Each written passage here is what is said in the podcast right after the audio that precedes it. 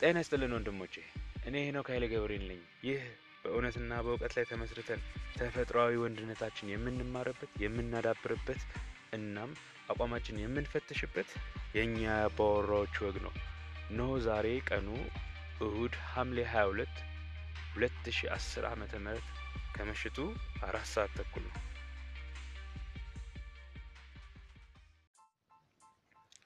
ይህ የአባወራ ክፍል ሶስት ዝግጅት ነው። በዛሬው ዝግጅቴ ስለ ፖርኖግራፊ ወይም የወሲብ ትዕይንቶች እናወራለን። ከዛ በፊት ግን ስለ ወሲብ ተመሳሳይ ግንዛቤ እንይዝ ዘንድ አናውቀውም አይደለም፣ ሁላችንም የምናውቀው ነገር ነው። ግን ተመሳሳይ ሀሳብን ይዘን እንድንጓዝ ስለ ወሲብ እናውራ። ወሲብ ለሰው ልጅ በምድር ላይ ዘሩ እንዲበዛ ትውልዱም እንዲቀጥል በፍጹም ፍስሐም ሆኖ ጾታዊ ፍቅሩን ያጠነክርበት ዘንድ ከፈጣሪ የተሰጠው ነው። በአግባቡና በትክክለኛው መንገድ ከተጠቀመበት እጅግ እጅግ የሚያተርፍበት ባለ ፈርጀ ብዙ ጥቅም ሲሆን፣ አሊያ ግን መጥፊያ ይሆናል። ጤናማ ህብረተሰብ የተረጋጋ ማህበራዊ ሴቱን ይዞ የሚቀጥለው በወጣቱ ትውልድ ውስጥ እንዳለ የሚያምንበትን ጤናማ የወሲብ ፍላጎትና ኃይል ወደ ትዳር በማምጣት ነው። ልጆችም የዚህ የትዳር ፍሬ ናቸውና አስፈላጊውን እንክብካቤም ሆነ ጥበቃ ሲያገኙ፣ ሴቶች ወይም ሚስቶች ደግሞ ይህን ህብረተሰብ በመገንባቱ ሂደት ከወንዶቻቸው ጋር ያንን እምቅ ኃይል በመቀባበል በሙሉ እርካታና ደስታ ይሳተፋሉ። የአቶሚክ ልሂቃኑ የአቶሚክ ልሂቃኑ የአቶሚክ ኃይልን ሲያገኙት ለሰው ልጅ የበዛ የከፍተኛ ኃይል አቅርቦት ጥያቄዎች ብዙ መልስ እንዳለው ተስፋ አድርገው ነው። ነገር ግን ይህ የሰው ልጅ ኑሮውን ከማቀላጠፍ አንጻር ምን ይሰራበታል የተባለው ግኝት ለጥፋት ዋለና ሂሮሺማና ናጋሳኪ ላይ የማይሽር ጠፋሳ ጥሎ ማለፉን ማንዘነጋው ነው።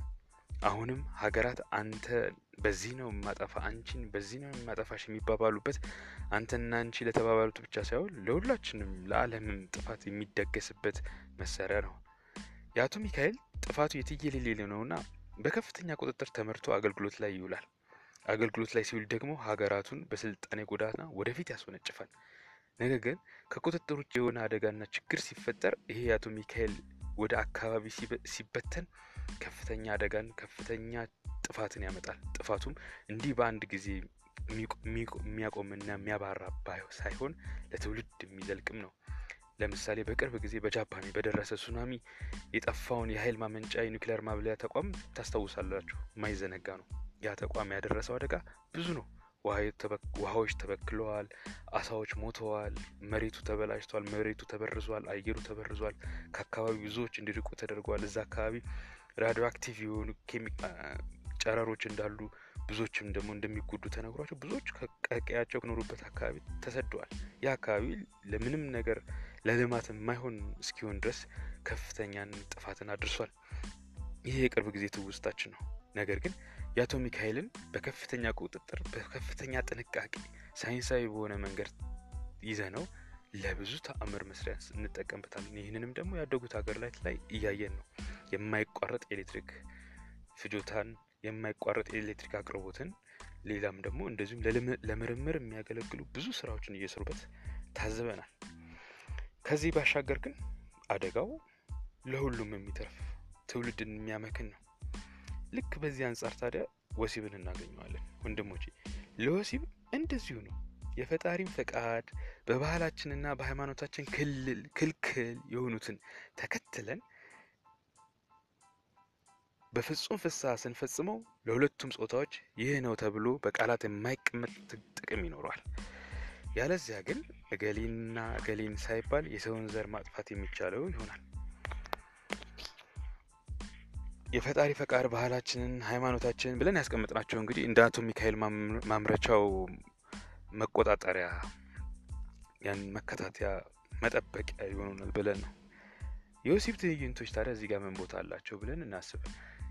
ከወሲብ ትዕይንቶች በፊት ግን የሰው ልጅ ወሲብን ከመራባት ባሻገር የራሱን ዘር ከመተካት ባሻገር ለደስታው እንደሚጠቀምበት ግልጽ ነው።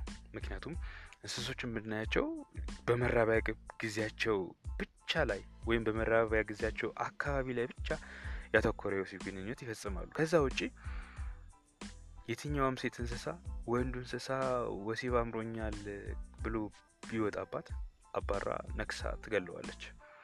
እሷ ወሲብ ባሰኛት ጊዜ ግን ወቅቱ በሆነ ጊዜ ግን ፈልጋ ተነጫንጭ ፈልጋ ወሲብ ታገኛለች፣ ትሳረራለች። ከዛ ባሻገር ግን በየትኛውም ጊዜያቸው ላይ ወሲብ የመፈጸም ፍላጎቱ የላቸውም። ምክንያቱም ከወሲብን ደስታ ከወሲብ ደስታን አያገኙምና ነው። በወሲብ ውስጥ የሚያገኙት ደስታ የለም። በወሲብ ውስጥ የሚያገኙት መዝናናትም የለም። በወሲብ ውስጥ የሚያገኙት ሀሴትም የለም። እኛ ሰዎች ላይ ግን ስንመጣ እንደዚህ አይደለም። እኛ ሰዎች ከእንስሳት በተለየ በአስራ ሁለቱም ወራት ወሲብ እናደርጋለን። በአስራ ሁለቱም ወራት ፍላጎቶቻችን አሉ። በአስራ ሁለቱም ወራት ውስጥ በየትኛውም ሲዝን ላይ ሁሉም ወራት ላይ ሁሉኛውም ወቅት ሁሉም ወቅቶች ላይ ምንም እንኳን ቋሚ ባይሆንም በተለያየ ጊዜ የተለያየ ፍላጎት መውጣትና መውረድ ቢኖርም ከእንስሶች በተለየ መልኩ ግን የእኛ ፍላጎቶች አሉ። ይህን ስታስቡት ከመራባት ያለፈ አላማ ውስጣችን እንዳለው ወሲብን ትረዳላችሁ። ይህ እርሱ ታዲያ በተለይ በ1950ዎቹ ና ስልሳዎቹ አካባቢ የነበረው የፌሚኒዝም አብዮት በአሜሪካን ሀገር የተቀጣጠለው በዩናይትድ ስቴትስ ኦፍ አሜሪካ የተቀጣጠለው የፌሚኒዝም አብዮት ይሄ ከፌሚኒዝም አብዮቱ ጋር ተንተርሶ አብሮ የወሲብ አብዮትም ነው የመጣው። የወሲብ ነጻነት እንዲመጣን የተደረገው ወደ ሚዲያዎች፣ ወደ ህትመት ውጤቶች ላይ ልቅ የሆኑ የወሲብን ታሪክ የሚያወሩ የወሲብን ስዕል የሚያሳዩ የተለያየ የተለያየ ነገሮችን ማቅረብ የተለመደ ሆኖ መጥቷል።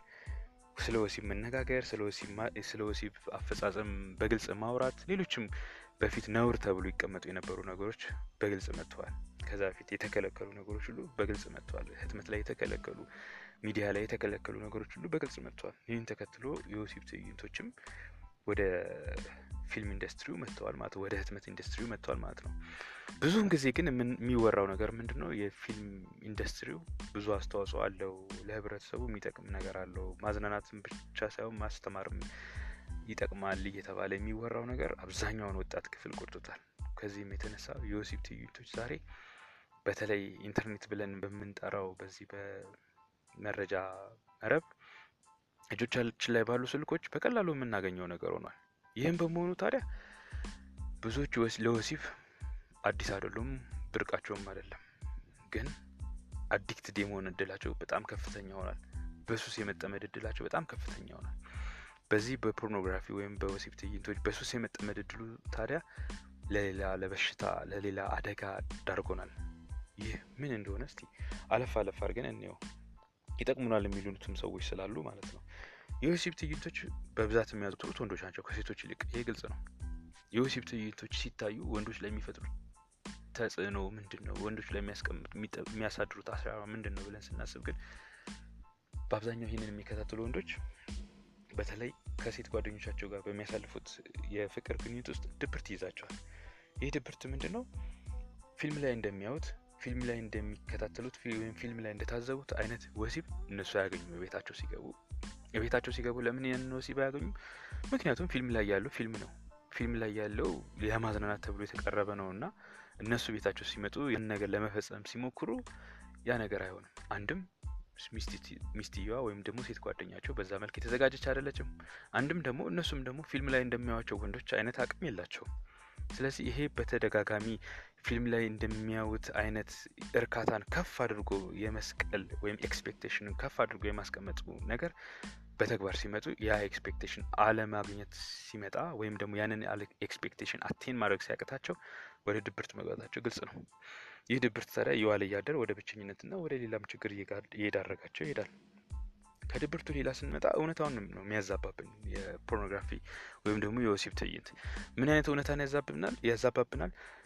ፖርኖግራፊ ላይ የምናየው ፊልሙ ላይ የምናየው በስነ ስርዓት በደራሲ በዳይሬክተር በደራሲ ተጽፎ በ screenwriter ተደርሶ በሌሎችም crew members በፊልሙን በማዘጋጀት በተሰማሩ ክሩ ሜምበርሶች ላይ ተቀነባብሮ የሚዘጋጅ ነው እና እኛ እዛ ላይ ፊልሙ ላይ የምናያቸው ሁለት ሰዎች አንድ ወንድና አንድ ሴት ቢሆኑም ከእነሱ ኋላ ካሜራውን ከያዘው ጀምሮ እስከ ዳይሬክተሩ ሌሎችም ሌሎችም በጣም ብዙ በርካታ አባላቶች አሉበት። ስለዚህ ምንድን ነው የምንረዳው? ይህን ነገር አስቀድሞ የተጻፈ የተዘጋጀ እንደዚህ እንደዚህ እንደዚህ እንደዚህ አይነት ነገር አድርጉ ተብሎ የተነገረ ነገር ነው። ያ ነው ለእኛ ለሚዲያ ላይ ሲታይ ወይም ደግሞ በፊልሞቻቸው ስናየው ጥርት ብሎ ሁለት ሰዎች ብቻ ሲጫወቱ ያሉበት የሚመስለን። ስለዚህ ይሄ ቀድሞ የተዘጋጀ ነገር ነው፣ የሚቻልም ነገር አይደለም። አንዳንድ ጊዜ በጣም የተጋነነ ነገር ስለምናይባቸው ማለት ነው። ከተፈጥሯችን ውጭ የሆኑ ነገሮች ስለምናያቸው ይህንን የበለጠ ለመረዳት የነጻ ትግልን ወይም wrestling ን ማየት እንችላለን። wrestling ላይ ስትመጡ ተመሳሳይ ነገር ነው ያለው። ልክ እንደዚሁ እንደ ወሲብ ትዕይንቱ ማለት ነው። በስነ ስርዓት በደራሲዎች የተጻፈ ነገር ነው። እነዛ እዛ ላይ የምታያቸው አክተሮች ናቸው። just performers አንድ performance ነው ሰርተው የሚወርዱት እዛ stage ላይ ወጥተው ማለት ነው። እኛ ግን ስናያቸው በቃ ሊደባደቡ ተጣልተው ተኮሳትረው ሲመጡ ሲታገሉ ስናይ በቃ ለእኛ ተአምር ነው ያ ነገር። እቤታችን ልንሞክረውን እናስባለን፣ ግን ብዙ ጊዜ እነሱ ራሳቸው ይነግሩናል። በጭራሽ ቤታቸው አትሞክሩት ይሉናል። ለምን? አደጋ ስላለው። እነሱ እንኳን ያን ያክል ተዘጋጅተውለት ብዙ አደጋ ይገጥማቸዋል፣ ህይወታቸው እስኪያልፍ ድረስ፣ አካላቸው እስኪጎድል ድረስ ነገር ግን ፊልሙ በጣም እኛን motivate ያደርገናል በራሳችን እንድንሞክረው ልክ እንደነሱ ለመሆን ማለት ነው። ወሲብም እንደዚሁ ተመሳሳይ ታሪክ አለው። እነሱ እዛ ተዘጋጅተውበት ነው የሚያደርጉት። purpose ነው የሚሰሩት። ለዚህ ለብቻቸው ሰልጥነው የሚመጡ ሰዎች ናቸው። የተጻፈ ነገር ነው የሚሰሩት እና ይህን ሳረ ስናስብ እውነታውን ያዛባብናል የሚለውን ነገር ያስማማናል። ሌላው የሴቶችን ክብር ነው የሚነካ ነገር ነው። ክብርና ፍቅር የሚገባቸው ሴቶቻችንን እንደ ወሲብ ፍላጎት መፈጸሚያ እቃ እንጂ እነርሱ ስሜት ፍላጎት ያላቸው ክቡር ፍጥረት አድርጎ አይስልብንም ስታያቸው ማለት ነው። እዛ ላይ ሰውየው ወንድየው አንድም ይሁን ሁለትም ይሁን ሶስትም ይሁን እንደፈለጉ ሴቶችን ሲያደርጓቸው የሴቶችን ፍላጎት የጠበቀ የሴቶችን ሰብአዊ ክብር የጠበቀ በጭራሽ አይደለም። ሴቶችን objectify ነው የሚያደርጋቸው። በቃ እንደ እቃ እንደ የሆነ እንደ ቤት ውስጥ ቁሳቁስ ነው የሚያስባቸው ያ ፊልም ማለት ነው። ስለዚህ እኛ ደግሞ በነዛ ነገሮች ስንበከል በተለይ በባህላችን ውስጥ ያለውን ለሴቶች የምንሰጠውን ለሚስቶቻችን የምንሰጠውን ክብር ይሸረሽረዋል። ከዚህም የተነሳ ሴቶቻችንን እንደ እቃ እዛ ላይ እንደምናየው እንደዚህ ሁኚ፣ እንደዛ ሁኚ፣ እንደዚህ ሁኚ እየተባለ እንደ እቃ ወይም ደግሞ ለእኛ ፍላጎት ማስፈጸሚያ ብቻ አድርገን እናስባቸዋል። ይህ ደግሞ በየጊዜው ለሴቶች ያለንን አመለካከት degrade እያደረገው እየሸረሸረው መሄዱ አይቀርም። ሌላው ሲቀጥል ደግሞ አሁንም አሁንም ለሚል የወሲብ ሱስ እና ጉጉት መዳረጉ ነው። ወንድ ልጅ የወሲብ ሱሰኛ ሲሆን ደግሞ ሚስቱን በወሲብ ማስደሰት አይችልም በጭራሽ። ግልብና ጊዜያዊ ፍላጎቱን ያረካል እንጂ ሚስቱን መረዳት አይችልም። ለዚህ ቀላሉ ምሳሌ የቡና ሱስ ያለበትን ሰው መረዳት ትችላላችሁ። የቡና ሱስ ያለበት ሰው ቡናን ወዶ አጣጥሞ ተደንቆ አድንቆ ቡናውንም ያፈላለትን ሰው አፕሬት አድርጎ አመስግኖ የሚጠጣ አይደለም። ነገር ግን የቡና ሱስ የሌለበት የቡና ፍቅር ግን ያለበት ሰው ግን ቡና ሲጠጣ እንደ ቡና ሱሰኛው አይደለም። ሱሰኛው ቡና በመጠጣቱ ብቻ አእምሮቱ መብረዱን ነው የሚያስበው። ቡናው በምን አይነት ጥራት ተሰራ ምናምን አይደል፣ ቶሎ ተንሰፍስፎ አንዳንዱ ቡናው እስኪፈላ ድረስ አያስችሎም። ሲቆላ ቆሎን ይቆረጥማል፣ የቡናውን ጥሬም ይቆረጥማል። ይህን የምትረዱት ሱሰኛው ሰውዬ ቡናው ብቻ ውሃ ተጨምሮበት ፈልቶ አንድ አፉ ላይ እስኪያስነካው ምን ያክል ችኩል እንደሆነ ነው። ይህ ሰውዬ ስለ አጠጣጡ፣ ስለሚጠጣበት ቦታ፣ ስለ ቡናው ጥራት፣ ስላፈላችለት ሴትዮ ጭንቀት ምናምን ብዙም አይረዳም፣ አይመለከተውም። ጉዳዩ ሱሱን ማብረዱ ብቻ ነው። ያኛው አድንቆ የሚጠጣው ሰውዬ ግን ምናልባትም በእኛ ሀገር ባህል ቢሆን ቡና ሲፈላ ሲጠጣ ሲፈልግ ረከቦት ተቀምጦ ሲኒ ተደርድሮ ቄጤማ ተጎዝጉዞ ከሰል ተያይዞ በሸክላ ጀበና ቡና ተፈልቶ ሚስቱ አቀጣጥላለት ሸብርቅ ብላለት ይሄ ሁሉን ነገር ይፈልጓል። ከዛም በኋላ በጣም ጥርት ያለ ቡና መጠጣትን እንጂ ልቅላቄ ልቅላቄ የሚል ነገር መጠጣትን አይፈልግም። ሲጠጣም ደግሞ ቡና ያጣችሁንም ሴት ደግሞ አመስግኖ ጥዑም ቡና ብሎ አመስግኖ ይነሳል። ስለዚህ ይሄ ሰውዬ ቡና ሲጠጣ እሱም ይረካል፣ ያፈላለትም ሰው ትደሰታለች። ሱሰኛ ግን እንደዛ አይደለም። ቸኩሎ ይመጣል፣ ቸኩሎ ይነሳል። የወሲብ ሱሰኛ ስንሆን አሁንም አሁንም እንበል እንጂ ሚስታችንን እርፍ አናደርጋትም። የጋራ እርካታም ግምት ውስጥ አንከትም። ስለዚህ የወሲብ ሱሰኛ የሆነው ሰውዬ ሚስቱን ሲተኛት ተንደርድሮ ቸኩሎ ይመጣል። መጣ ብላ ሳትጨርስ ተነስቶ ይሄዳል። ገባ ብላ ሳትጨርስ ወጥቶ ይነሳል። አለ ስትል የለም። ስለዚህ በወሲብ ሱሰኛው እና በሚስቱ መካከል ትልቅ ክፍተት ይፈጠራል ማለት ነው።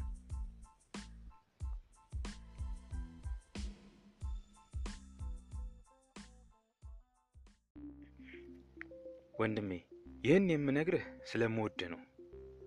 አንተ እንድትለወጥ በአንተ መለወጥም ትዳርህ፣ ሚስትህ፣ ልጆችህ፣ ቤተሰብህ፣ ትውልድ ብሎም ሀገር ይጠቀሙ ዘንድ። አዎ በእናት ሀገራዊ ፍቅር እወድሃለሁ። መስማት የምትሻውን ሳይሆን መስማት ያለብህን ትክክለኛውን እውነቱን ያለ ርኅራኄ እነግርሃለሁ። ምክንያቱም ብትጠይቀኝ ደግሞ ስለምወድ ብቻ ነው። ሁልጊዜ ወተት መጠጣትን አትሻ። ቀድሞ ወተት መጠጣትህ ኋላ ሕይወት የአጥንት ያክል ጠንካራ ናትና ይህንንም አጥንት ነገ ትቆረጥምበት ዘንድ ዛሬ ላይ ጥርስህን መጠንከር ስላለበት ነው። ጥርስህ በቅሎ ከጠነከረ በኋላ ግን አጥንትን ጋጥበት እንጂ ተመልሰ ወደ ወተቱ መሄድ አይጠበቅብህም።